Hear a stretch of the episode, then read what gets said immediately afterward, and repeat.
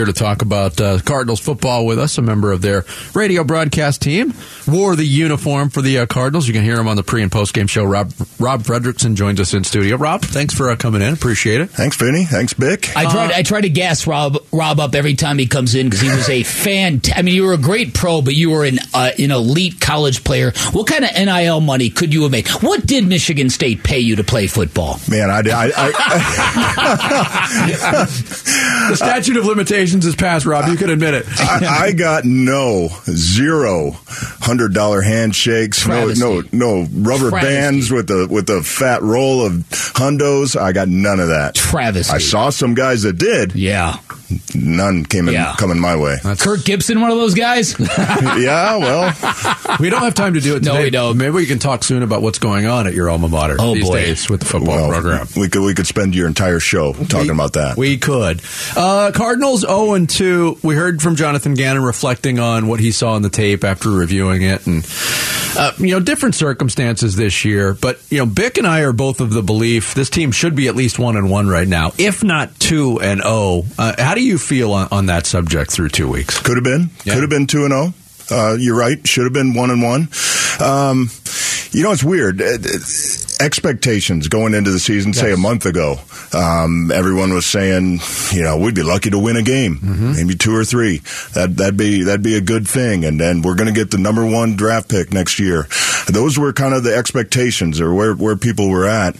Um, and it's funny how how those expect, expectations have changed, have shifted in the span of six six and a half quarters of football, and and I think you know week one against Washington and the first half uh, this week. People started buying into this Cardinals brand of football and this culture and, and the way it was going. So your your expectation, I, I noticed it myself. I felt like uh, I was watching one of those um, political debates where they show the, the bar graph or the line graph in real time of, of where you're you're you're at based on what the, the candidate is saying. I felt like that watching the game on Sunday.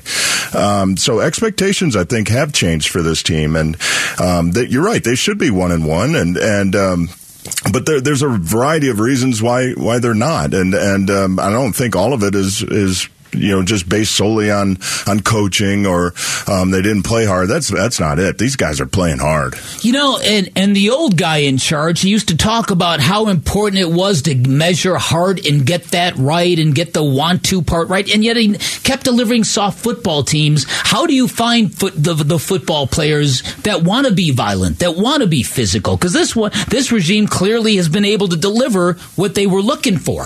Yeah, it's, it's, I think it's no different than than any company uh, when you're going through the interviewing process and you're you're trying to hire people. Um, you really have to dig and and and and get deep in those interviews with those questions and and what what is really that person? What is that candidate? What are they all about? And I I think um, you know Monti Ossenfort has done a good job uh, year one in terms of the draft and bringing in his kind of players, their kind of players. Um, and it's it's going to take a couple years. I think uh, they have a boatload of draft picks in the upcoming draft that that they're really going to be able to reshape this team. You know, uh, half the roster already has been culled over and, and changed. So um, it's it's going to take a little time, but they are bringing in their type of players. We're talking Cardinals football with Rob Fredrickson here on Bickley and Marotta Mornings. Jonathan Gannon said it yesterday. The, the bummer news: Bum, uh, Budda Baker goes on injured reserve. He's out for at least four weeks. You don't replace a player like that. You just kind of have to withstand it. Um, you think the Cardinals are equipped to withstand the, the loss? And, and I made this point earlier in a game that was as tight as it was and the way it ended.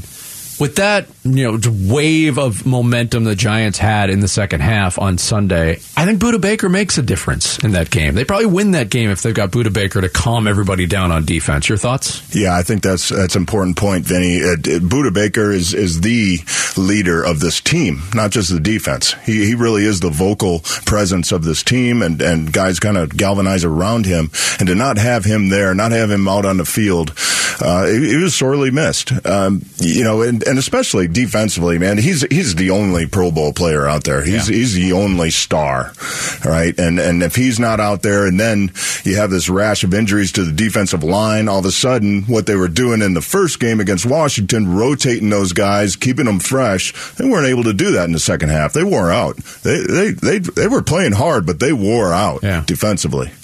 You know, Josh Dobbs looked very limited in week one. A lot of Cardinal fans were uh, kind of angsty about him. And in retrospect, I don't know what anybody could have expected given his short runway to week one and all that. What do you think of the leap he made between week one and week two? And what do you think of the ceiling of this kid? I mean, he called it, right? He, yeah, he, he did. He basically said, You're going to see a different quarterback. You're going to see a different offensive output in week two. And you did for that first half, the first, uh, you know, uh, three, three quarters maybe. But, um, you know, he's he, he doesn't have a lot of starts under his belt. He's he's going to make mistakes, um, and he can only do what what the play calling allows him to do. I think the play calling in the second half got very conservative. I think it was more. Um, you know, let's let's let's just hold on let's not screw this up and hold on. I think there was some of that in, mm-hmm. in the mm-hmm. offensive play calling, um, and and you know give the give the Giants credit. This is a playoff team last year.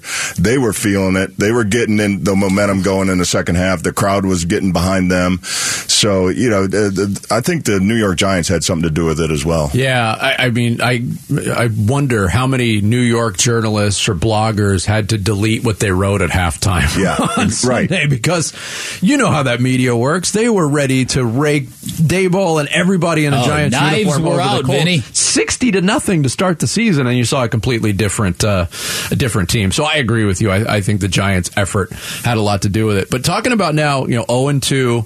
I think even though the Cardinals are 0 2, you you talked about the lack of expectations. I think even you know the the, the most fervent Cardinal fans are like, wow, this is better than we thought it's going to be. You're going into a stretch now, four games without Budda Baker. The, the, the, talent level, the, the opposition level gets stepped up considerably, starting with Dallas on Sunday.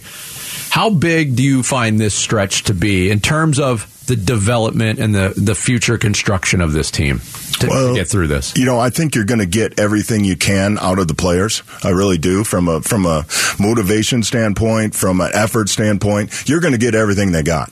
Um, but they're they're down in numbers, right? They, they, just they are, and injuries happen to every team. Every team's going through it. But uh, for the Cardinals, it, it, I think it's it's a snow snowball effect, a snow piling effect that where um, you know they were they were already thin to begin with uh, in terms of in, in, terms of talent, and now with with the rash of injuries, they're really scraping the, uh, in terms of uh, who they can put out there and and be effective. So um, from a from a motivational standpoint, you're not going to have a problem. I think they're bought in. That's a culture shift. It's just going to be difficult with the with the yeah. talent that they have on both sides of the ball. All right, um, Vinny and I estimated you were there. You probably have thoughts on this as well. That that the the amount of Giants fans, it might have been 35 percent, maybe 40 percent of the crowd, but they were also very influential at the end of the game, um, interfering with the Cardinals' communications, um, helping them jump off sides a couple of times. As a football player, tell me how do you process that, especially if you're one of these new Cardinals who is giving it everything you have? What what effect does that have on you? I think fan buy-in is a lagging indicator. Uh, right? So you know you, you, can be bought in. You can be a Cardinals fan and watch it from home, and and that's great. But um, to spend a large portion of your paycheck to go to the games, to to get get the concessions, the parking, and all that, you really have to be bought in. And in order for that to happen, you need a little proof. Yeah. Okay. And so it's a it's a lagging indicator. They're, good point. right now, you know, they're they're probably you know selling off their tickets and and um, you know because they got bills to pay. This is mm-hmm. real world stuff yes, that's going is. on. And I'm sorry, uh, people are living paycheck to paycheck, and and uh, until the until this culture shift, until the the product on the field shows some some significant uh, movement in the right direction, I, I think you're going to see. Yeah, it's a good point. Until it draws it. you there, like the Suns have. Now, people feel drawn to the stadium when it's Suns games. Yeah. Well, they do. You and, got to have that belief. Yeah. Well, look when when when things were rolling uh, under under uh, BA and and and things were rolling here. Um, th- there was not an opposing No. fan No. in this stadium, and it was loud. Yeah. Um, but they proved it. They proved it on the field. They proved it in games, and and Cardinal fans will come, but you just you gotta you gotta do the work first. Except for the cockroaches from Seattle. They always found their way. Yeah. Other than that, you're exactly right. Yeah. Rob, thanks for Thanks, coming Freddie. in. Always good to talk to you, man.